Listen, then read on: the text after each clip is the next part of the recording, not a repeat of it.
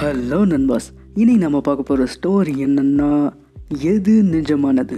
இந்த வார்த்தைகளை நான் சொன்ன உடனே உங்கள் மனசில் ஏகப்பட்ட விஷயங்கள் தோணியிருக்கும். சரி எது நிஜமானதுங்கிறத இந்த கதையை கேட்டதுக்கப்புறம் தெரிஞ்சுக்குவீங்க. வாங்க குட்டி ஸ்டோரிக்குள்ளே போகலாம் ஒரு நாள் ஒரு ஜென் துறவி ஆற்றுல போய் தண்ணீர் எடுக்கிறதுக்காக காட்டுக்குள்ளே நடந்து போயிட்டு இருந்தார். அப்போது அவருக்கு பின்னாடி செடிகளுக்கு நடுவில் ஒரு சின்ன சலசலப்பு ஏற்படுறத கவனிக்கிறாரு. சரி ஏதாவது ஒரு சின்ன விலங்காக இருக்கும். அப்படின்னு நினச்சிட்டு அவரும் நடந்து போயிட்டு இருந்தார். கொஞ்ச தூரத்தில் ஆற்றங்கரைக்கு வந்ததும் அவர் வச்சிருந்த மண்பானையில் தண்ணீர் எடுக்கிறதுக்காக குனியும் போது மறுபடியும் அவர் பின்னாடி செடிகளில் சலசலப்பு ஏற்படுறத கவனிக்கிறார். அப்படி என்னதான் பின்னாடி இருக்குன்னு அவரும் மெதுவாக திரும்பி பார்க்குறப்போ அவருக்கு ஒரு பெரிய அதிர்ச்சி காத்துட்டு இருந்துச்சு. இது அதிர்ச்சின்னு சொல்கிறதா இல்லை ஆப்புன்னு சொல்கிறதான்னு எனக்கே தெரியல. அது என்னடா ஆப்புன்னு கேட்குறீங்களா புலி தான் இவ்வளோ நேரமும் அவரை பின்தொடர்ந்து வந்துட்டு இருந்திருக்கு. ஆப்பை பார்த்ததும் சி புலியை பார்த்ததும் எல்லாரும் என்ன பண்ணுவாங்களோ அதையே தான் அவரும் பண்ணார். பயத்தில் கையில் இருக்கிற பானையை கீழே போட்டுட்டு எடு தேம்பார் ஓட்டங்கிற மாதிரி ஓட ஆரம்பித்தவர் தான். ஓடி ஓடி ஒரு கட்டத்துக்கு மேலே மலை உச்சிக்கே வந்துட்டார். புலியும் அவரை விடாமல் துரத்திட்டே வந்துட்டுருக்கு. வேற வழி இல்லாமல் மலையோட ஓரத்தில் இருக்கிற ஒரு மரத்தோட விழுதை பிடிச்சி தொங்க ஆரம்பிக்கிறாரு. இப்போது கதையில் ஒரு ட்விஸ்ட்டு புலியால் நம்மளை தொட முடியாது அப்படின்னு நினச்சிட்டு கீழே பார்க்குறப்போ அவர் தொங்கிட்டு இருக்கிற இடத்தோட நேர்கீழே ஒரு பெரிய பள்ளத்தாக்கு இருக்குது அதில் கரடு முரடான பாறைகளும் அதுக்கு கொஞ்ச தூரம் தள்ளி ஒரு சிங்கமும் தூங்கிட்டு இருக்கிறத பார்க்குறாரு ஒளிய தெரியாதவன் அதிகாரி வீட்டில் ஒளிஞ்ச கதையாக புலிக்கிட்டே இருந்து தப்பிச்சு சிங்கத்துக்கிட்ட மாற்ற மாதிரி ஆயிடுச்சு அவரோட நிலமை. சரி இந்த விழுதை பிடிச்சி நம்ம மரத்துக்கு மேலே போயிடலாம் புலி போனதுக்கப்புறம் கீழே இறங்கி தப்பிச்சிடலான்னு யோசிச்சு கொஞ்சம் கொஞ்சமாக அந்த விழுதை பிடிச்சி மேலே ஏற ஆரம்பிக்கிறாரு. இப்போது புலி சிங்கம்னு போதாத குறையாக அவர் தூங்கிட்டு இருந்த விழுதை ஒரு வெள்ளையிலையும் ஒரு கருப்பிலையும் சேர்ந்து கடிச்சு அறுத்து விட்டுட்டு இருக்கிறத பார்க்குறாரு பாவம் இந்த மனுஷனை எல்லா விஷயமும் வச்சு செய்துன்னு நினைப்பீங்க. ஆனால் கதையிலே இங்கே தான் ஒரு மிகப்பெரிய ட்விஸ்ட்டு அது என்னன்னா சுற்றி நடந்த எல்லா விஷயங்களையும் பார்த்த அவருக்கு மனசில் ஒரு எண்ணம் தோணுது.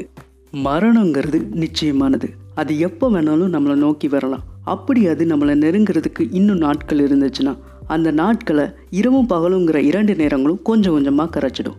ஆனால் நாம் இந்த நிச்சயமற்ற உலகத்தில் நிச்சயமில்லாத விஷயங்களை நோக்கி தான் ஓடிக்கிட்டு இருக்கோம். இந்த நிமிஷத்தில் வாழ்கிற வாழ்க்கை தான் நிஜமானது. இதுதான் வாழ்க்கை அப்படின்னு அவர் நினைக்கிறாரு. அப்போது அவர் பக்கத்தில் இருக்கிற மரத்தில் ஒரு ஸ்ட்ராபெரி பழம் இருக்கிறத பார்க்குறாரு அதை பறித்து சாப்பிட்றாரு. இதுவரை இந்த மாதிரியான சுவை மிகுந்த ஒரு பழத்தை அவர் சாப்பிட்டதே இல்லை. அந்த நிமிஷத்தை அவர் அனுபவிக்கிறாரு. அந்த பழத்தை சாப்பிட்டதுக்காக கடவுளுக்கு நன்றி சொல்கிறாரு அவர் நன்றி சொன்ன உடனே அவரை சுற்றி இருந்த எல்லா பிரச்சனைகளும் மறைஞ்சிடுச்சு. இந்த கதை கற்பனை கலந்ததாக இருந்தாலும் இதில் சொல்லப்பட்ட ஒரு பாயிண்ட் இந்த கதைக்கே அழகை கூட்டிடுச்சுன்னு சொல்லலாம். ஏன்னா ஃப்ரெண்ட்ஸ் எது நிஜமானதுன்னு இப்போ தெரிஞ்சிருக்குன்னு நினைக்கிறேன். நம்மளோட எண்ணங்கள் தான் நம்மளோட வாழ்க்கையை தீர்மானிக்குது.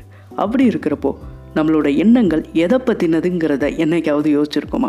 கிடையாது. ஒன்று நாம் கடந்த காலத்தில் நடந்த நிகழ்வுகளால் ஏற்பட்ட பாதிப்பையோ இழப்பையோ இல்லைன்னா எதிர்காலத்தில் என்ன நடக்குமோங்கிற பயத்தினால ஏற்பட்ட கவலைகளை பற்றி தான் அதிகமாக யோசிக்கிறோம்.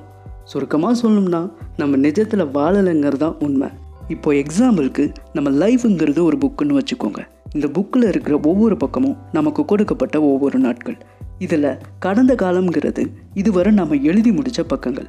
முக்கியமாக இன்னும் எழுத வேண்டிய பக்கங்கள் எத்தனை இருக்குங்கிறது நமக்கே தெரியாது. ஆனால் நம்ம பண்ணுற தப்பு என்னென்னா ஒன்று எழுதி முடித்த பக்கங்களையே திரும்ப திரும்ப புரட்டி பார்க்குறோம். இல்லைன்னா இன்னைக்கான பக்கத்தை விட்டுட்டு நாளைக்கான பக்கங்களில் என்ன எழுதியிருக்குங்கிறத தெரிஞ்சுக்க நினைக்கிறோம். இங்கே நாம் மறந்த உண்மை என்னென்னா இன்னைக்கு எழுத வேண்டிய பக்கத்தில் தான் நாளைய பக்கத்துக்கான அடித்தளமே மறைஞ்சிருக்குங்கிறது. எழுதின பக்கங்களை எத்தனை தடவை திருப்பி பார்த்தாலும் புதுசாக எதுவும் கிடைக்க போகிறதில்ல இன்னும் எழுத வேண்டிய பக்கங்கள் எத்தனை இருக்குங்கிறதும் நமக்கும் தெரிய போகிறதில்ல ஸோ இன்னைக்கு எழுத வேண்டிய பக்கத்தில் என்ன எழுதணுங்கிறது நம்ம கையில் தான் இருக்குது just live like there is no tomorrow ஒவ்வொரு விடியிலும் நமக்கான ஒவ்வொரு பிறப்பு என்பதை புரிந்து கொண்டு செம்மையாக ஹாப்பியாக என்ஜாய் பண்ணி வாழ்வோம் ரைட்டா அன்பிலார் எல்லாம் தமக்குரியர் அன்புடையார் என்பும் உரியர் பிறர்க்கு என்ற வல்லவன் வாக்கைப் போல் அன்பால் என்றும் இணைந்திடுவோம் என்றேனும் ஒரு நாளில் நம் கதையும் சரித்திரமாகும் என்று நன்றி கூறி விடைபெறுவது உங்கள் விக்கி.